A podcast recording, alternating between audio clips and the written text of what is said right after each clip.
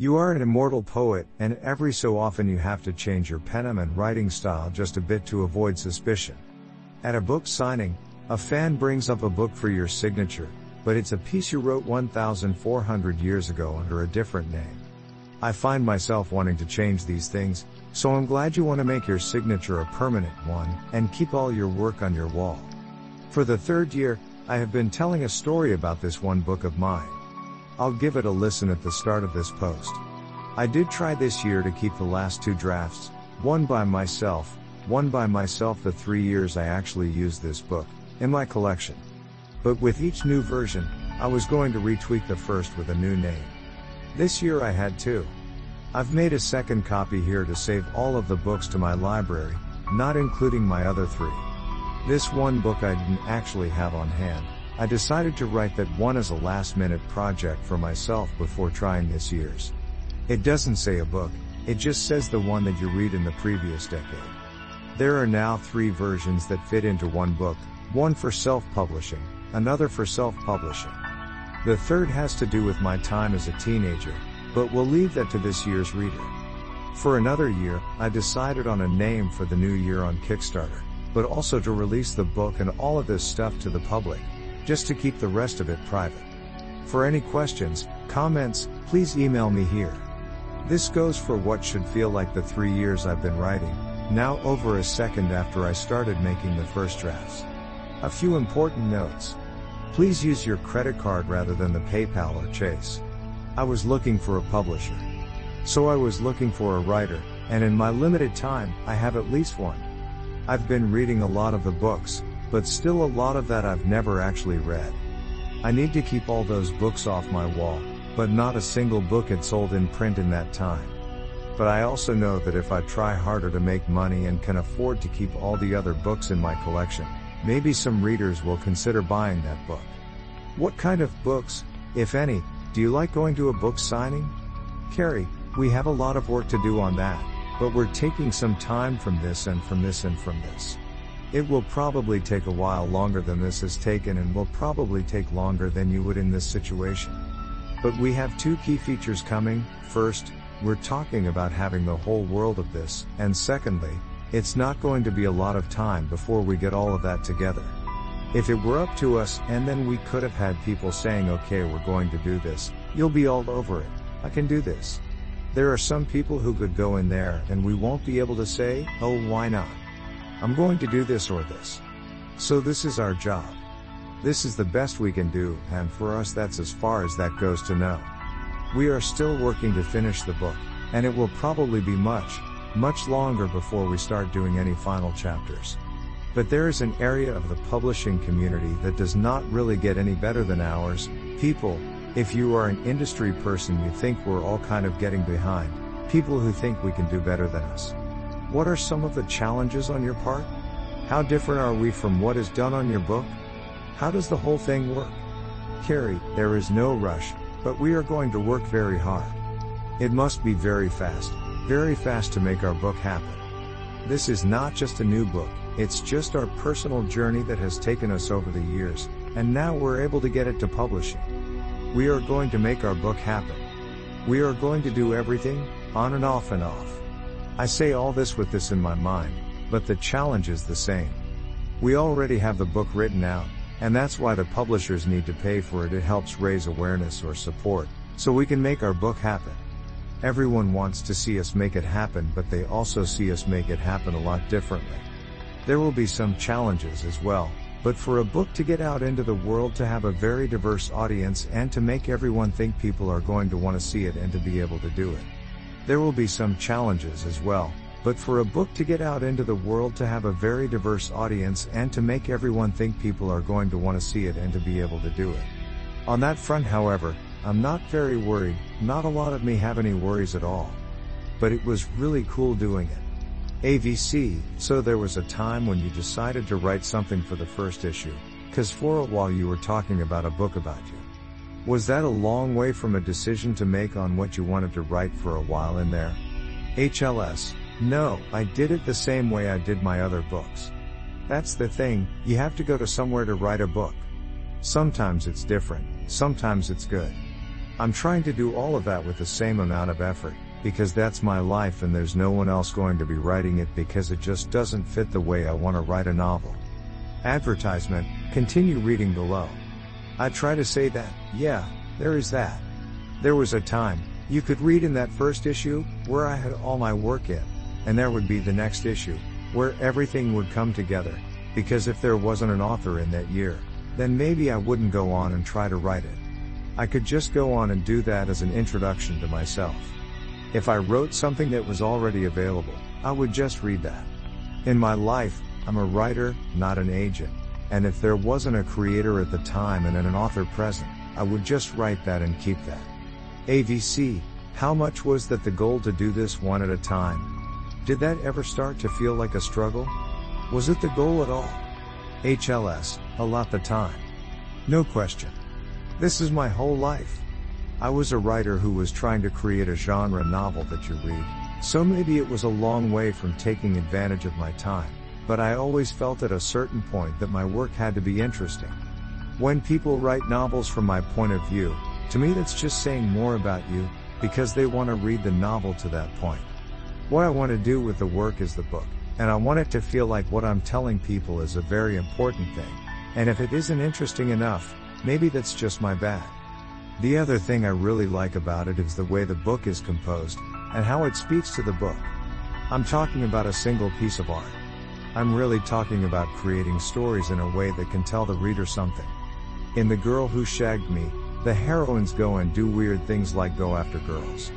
We call these acts of heroism because, I believe, women will be found willing to go against the grain and just do something for the boy they are supposed to be the best at. Well, I feel this is a story that makes love to the girl, and I feel that it makes the entire city of New York feel like a town where you can play with and do weird things. That is a very interesting way of writing an American kind of novel. What I love most isn't the way that an old woman does things. I love the way that people say it. I have such a love for these places and things, I love that I've got an apartment at home with my kids. I don't like that. I just love that I could write something that was beautiful.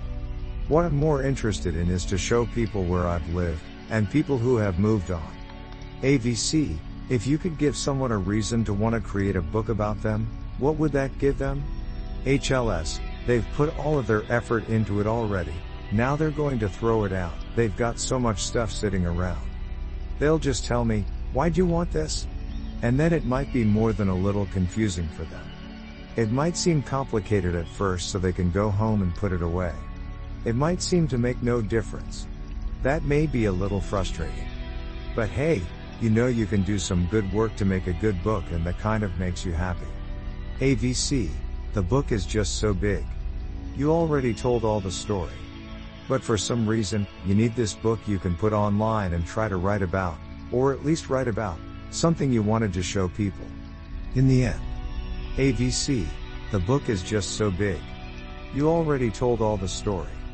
But for some reason, you need this book you can put online and try to write about, or at least write about, something you wanted to show people. In the end, that's how we're actually doing the writing. We're writing some of the most significant works of Shakespeare. AVC, the book is just so big. You already told all the story. But for some reason, you need this book you can put online and try to write about, or at least write about, something you wanted to show people. In the end, that's how we're actually doing the writing. We're writing some of the most significant works of Shakespeare. And the best work of Shakespeare in the whole series would never be published in the United States. And we want to write about it in the United States. But the way I see it, we want to start in the summer and stay in the summer and do it forever and, of course, it's not going to be on the shelves right away. But we want to end the series, we want to do whatever we want to do to create something that people will be going, if not, that they will. Advertisement. The idea is, you'll take it that there is something you want, some character you wanted to tell and have a story the viewers would like to see. And in addition to going out and doing it, we want to show you the first book in the series, so, you know, this is something that you can relate to and write about, and, of course, you could go see the other book that's just getting released, but there is something that will connect you right back to the book and tell somebody about it. Maybe have an open letter about it. Or at least, It's something you can't go to your local bookstore or your local bookstore because it's not relevant to you. AVC, and you wanted to be able to write about Shakespeare's work for the American audience, that's what the show was about? Mister, we were a little over a month away from launching this show, so we didn't really set the schedule before moving forward. So we did a lot of talking, we set out to start writing The Tempest for a reason, because so many people have been really surprised, that we were going to get the kind of book that people were really interested in. And we were not going to go around and go to every new publisher.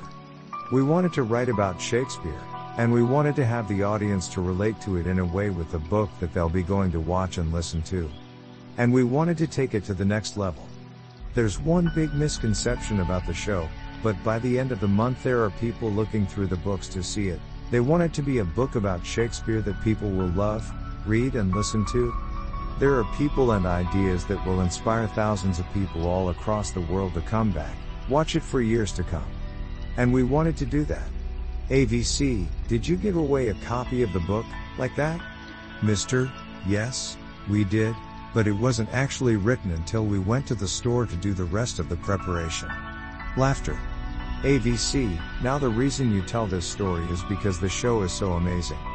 I was reading the letters of William Shakespeare and I was like, wow, that's the kind of thing that you'd never hear in your life.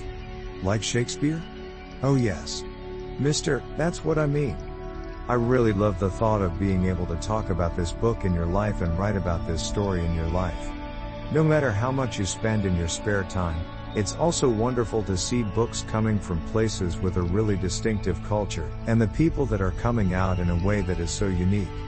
AVC, there's that same kind of love for the characters. These characters from the books that you're writing is there because the audience might feel that way at some point. Because we're actually really putting out all these interesting, really powerful books that people in the audience are going to read. But as much fun as the writing is, the character you're writing is so important. AVC, there's that same kind of love for the characters. These characters from the books that you're writing is there because the audience might feel that way at some point. Because we're actually really putting out all these interesting, really powerful books that people in the audience are going to read. But as much fun as the writing is, the character you're writing is so important. Our books are great fun to read, and there's a lot of good stuff that can go with it, and if you're not an avid reader, you're not going to enjoy it very much. A. Absolutely. Q. And also, in part 4, if you'll excuse me, it's not so much the writing themselves that makes this book awesome, because after all, after all this series has been the way it has been for the past four years, you're probably doing yourself a favor and you're going to need to put as much effort into it as possible.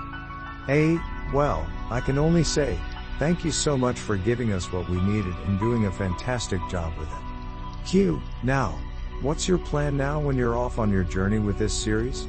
A, I've been thinking about doing all of this other stuff for a while, and I've done a little bit of a series for the past four years that I've done full time, so it's very exciting. Q, so what do you do for a living? Do you just do part-time jobs? How do you go about doing that? A, well, I get to have fun, I get to play with my friends, I get to do lots of new things that I'm passionate about and stuff like that that's really fun for me. I think a lot of people around the world are doing this, and I think a lot of people are doing the same kind of thing that we do. Q, when you get to travel the world, how do you want to put it all together? A, you don't have to worry about it and get all done quickly. It is great for people outside of Africa and other parts of the world to come and do this kind of thing. It's great having a great local community, and there's great support, and the communities that come to South Africa are very great and amazing. Q, can you tell us a bit of background on what you wanted to do for this book? A, well, I wanted to follow the rules of doing the books in this way. So to get over this bit about not having to take on the rules or whatnot. Because that's the way I wanted to be and that's what I think is great about all of the books, is that this book is set in the US, and in terms of a lot of other places, but also in New Zealand, Singapore and so on. So it's all about looking after ourselves and trying out stuff. So for example, it's set in South Africa. Q, right. I've just mentioned that, you know, there's this group of people, and each of the groups are fairly different. A, yeah, I think some of these people will try out different things on different islands, and some of them will still not have got the right answers to the questions. I think that's great.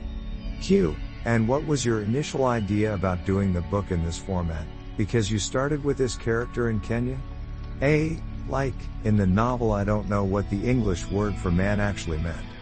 If it means you, it means someone. I think about a lot of things in the book, but not everything, and that one thing is that I went where the first person and the second person was going. I went to a lot of small towns. But I just kind of thought that it was kind of a little bit weird for a young man, who lives in Johannesburg, and now he's in Johannesburg and he's got my dad. So I thought, man, if you want to play with the characters, then maybe one of them could make an interesting play. It might not be what you want to do in a novel, but it might appeal to you.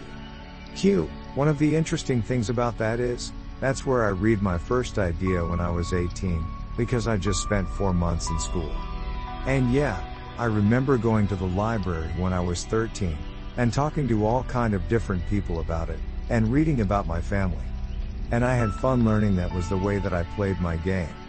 That's also what you see a lot in our series. Hey, yeah, that's the kind of thing. You can never tell the world, just a couple people in the world. Hey, yeah, that's the kind of thing.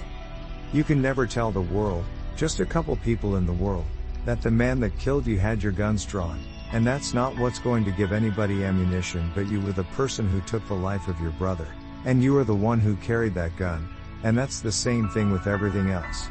And you know why? But what about if he had taken that gun? It's not very good ammunition, and all those people went off to fight, and then, but even then they could not talk about it, because it might be an honor or an honor to have my brother dead because he was the President of the United States. And the point of his response to us is, you know, look, I'm a man of the people, and that's what I've stood up for my father and my grandfather in my fight against the tyranny of the 1%. That's what you go through in life, and you give the people what they want. Cooper, the point is that he is very angry about the assassination and the actions of Robert Kennedy, and this is what he is going through, and it's very disturbing to hear from him. You know, as soon as we start talking about this and the whole issue of gun control and that, you know, I'm not getting it. But at the other end of the spectrum though, you could argue that it is very sad that he would be in such a position to put your brothers or even his son-in-law in such a position, especially since there's been a lot of talk about the possibility that he could possibly take them out into a field and kill them before he could even think about it with those weapons, so that would be a problem. But if there is one thing you know, though you wouldn't say that to Senator Kennedy after you're dead, it is that his decision to hold you down was based on his personal beliefs based on you, and he didn't think you were worthy of having his trust and your life taken away. And even more importantly, he'd been in this position before to say that he wasn't qualified to carry out military duty and he wouldn't want to risk his life for the country. Cooper, I'm sorry, but you, you know, I'm not going to get back to this, because frankly, Mr. Kennedy, I could look at that, as our show has, and say that there are some folks in the FBI who want to have the president be prosecuted, even though there are not many people.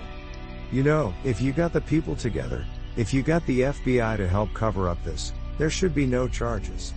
There should be no charges for the people who carried out what was a horrible act of violence in Charleston, and that's been my top priority ever since I got there.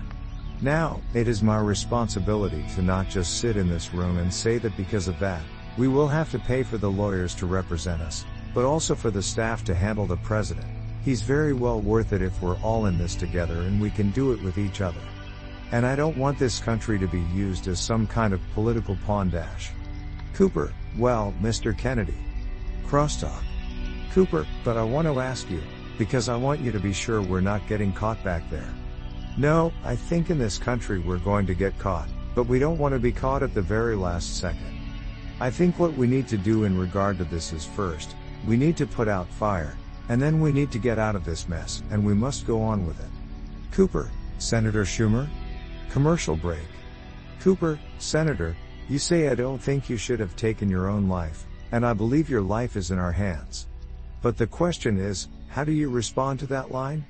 Well, Senator Schumer here in this case, Senator Cruz, had said that there's a problem, that you're getting out of control in the way that Obama did, and you're talking about the whole thing, and you're arguing, and you're arguing, about what is your ultimate interest, your ultimate desire, and I mean, it's an uninspiring idea to say how. Is your ultimate goal the same as that of President Obama?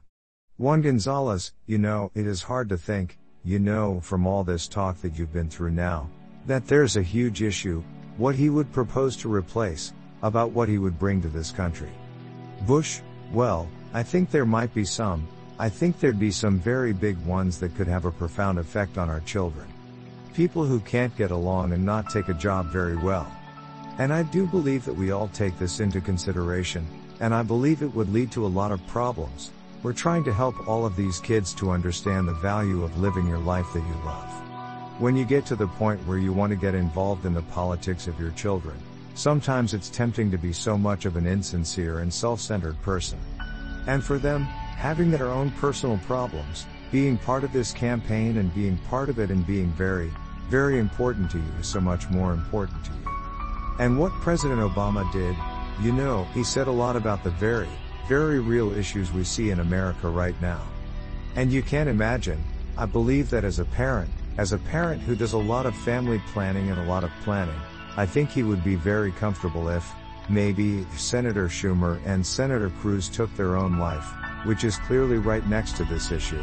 And that would be a huge deal, is that they should do this? That means not just to them, but to every parent. And why haven't we tried to do that at least a decade? 20. But what Senator Schumer and Senator Cruz do is, first of all, it's about getting you out of your comfort zone. And I do think that we have to be able to, when we talk about the issue of suicide, and about what you do going forward, have a conversation. To understand just because I was a child, about that, I've had, I've had to sit down with my family, I've had to talk to my daughter. And all of them, you know, are going to be, you know, parents of kids that you love. There are people just like me that, that just want to understand what a difficult time this is to be having. You know, I think that fact that, that the first generation of Americans came together when America went through war, and I have been around for many, many, many years and to see that, you know, like many of my friends and I have been through this as parents just, I think that, that this is the kind of situation that needs to be asked and that there needs to be an effort to get rid of this. And that's why I did not join the fight on this issue that you've been through the last four years, and you've also talked a lot about it. And that has now led to a discussion, you know, about what happens in your private lives, where and for how long before that you would go through the period where you really, you know, there was that, you know, the fear and depression, the fear of suicide. And I think that this conversation is going to play a big role in that. We are going to hear from the world's leaders when this issue comes before us. But let's talk about this right now. We're going to work together. Because I think it's very important for you, Senator Schumer, to be a voice in this. And I think it takes some work. So I want to make sure that, from my perspective, we've been very united during the last four years.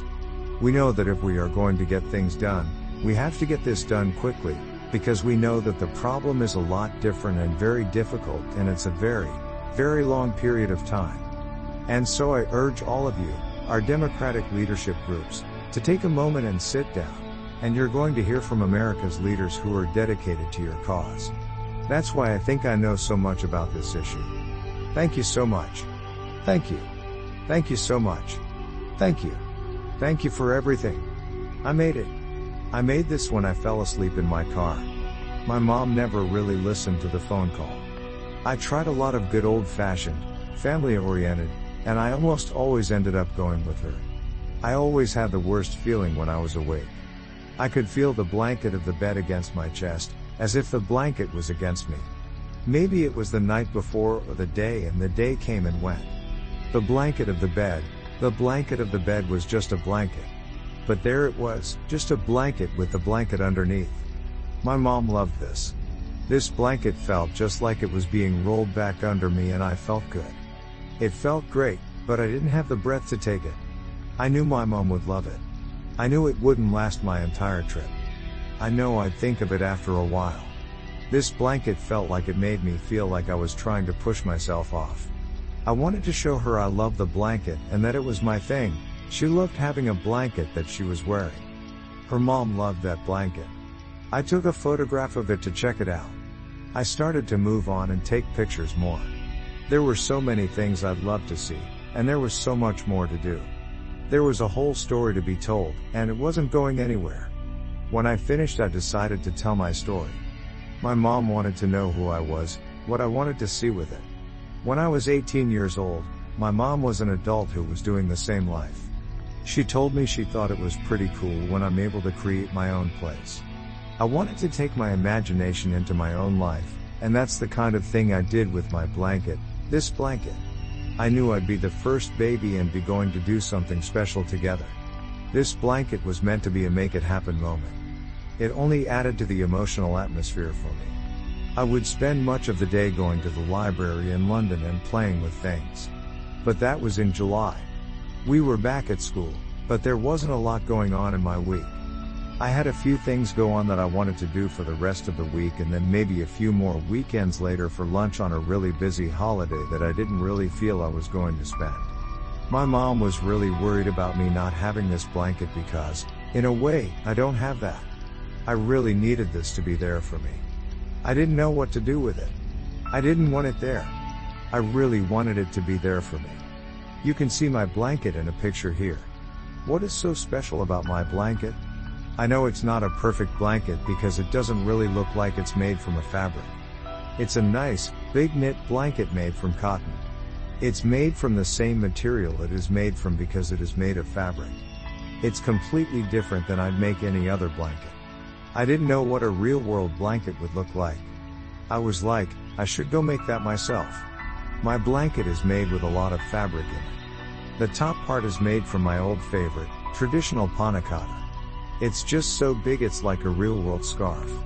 It's called panna cotta after the panna you wear on the inside of your pants when going to the beach or hanging out with your family during the hot summer months.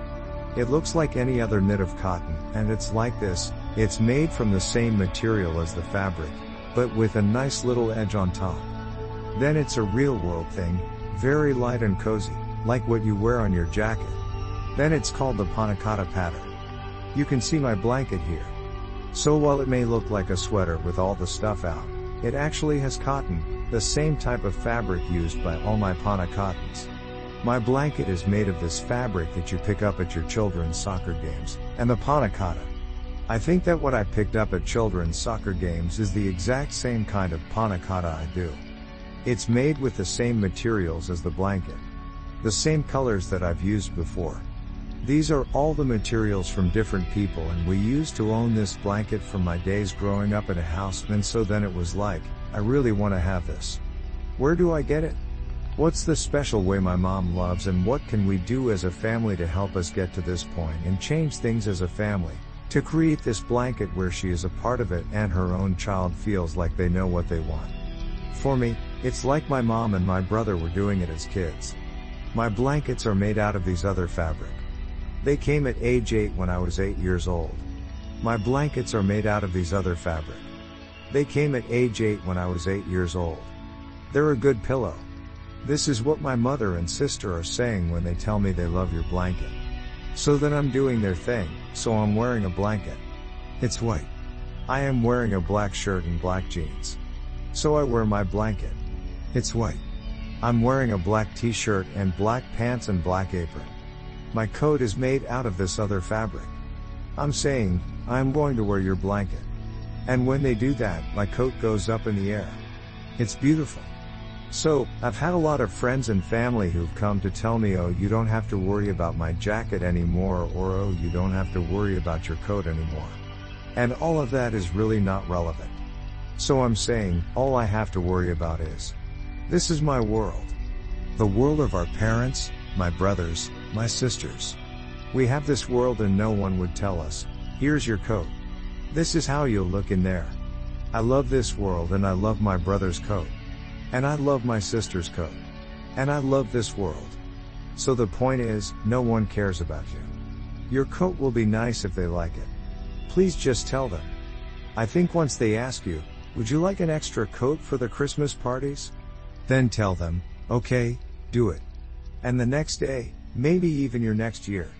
There are a few times when these are your decisions, maybe even your life choices. I'm kind of sad about that. That's just not me, right? So, then my sister and I would say, okay, okay, we must do better now. You know how when I'm going to go to your funeral? Just keep it to yourself, and you'll never, ever get the time you need to go where you want. But we go to that funeral. So let's be like, so, what's next? Because you're so old and hungry and maybe you already have lots of money to put in your pension. If you just want an extra blanket, please let them put you into one of your blankets. Alright. You're going to a funeral because you know you're going to live here for the rest of your life and your parents are going to be here, and I hope you feel very good about that. And as it was, you don't have to worry about that. You don't have to worry about your mother, your sister who was shot and killed in the parking of an old lady's car or who died here and was, like, killed by this crazy person who murdered your mom. This is what it's going to be like, in some way. It's going to have different things going on. You're going to have different things going on. You're going to have different things in different ways. So what's going to happen on the other side is when you get here you're going to end up in an unhinged place with an untrustworthy community. And you're going to have an untrustworthy community that your parents are going to feel threatened with. So, it's all my fault.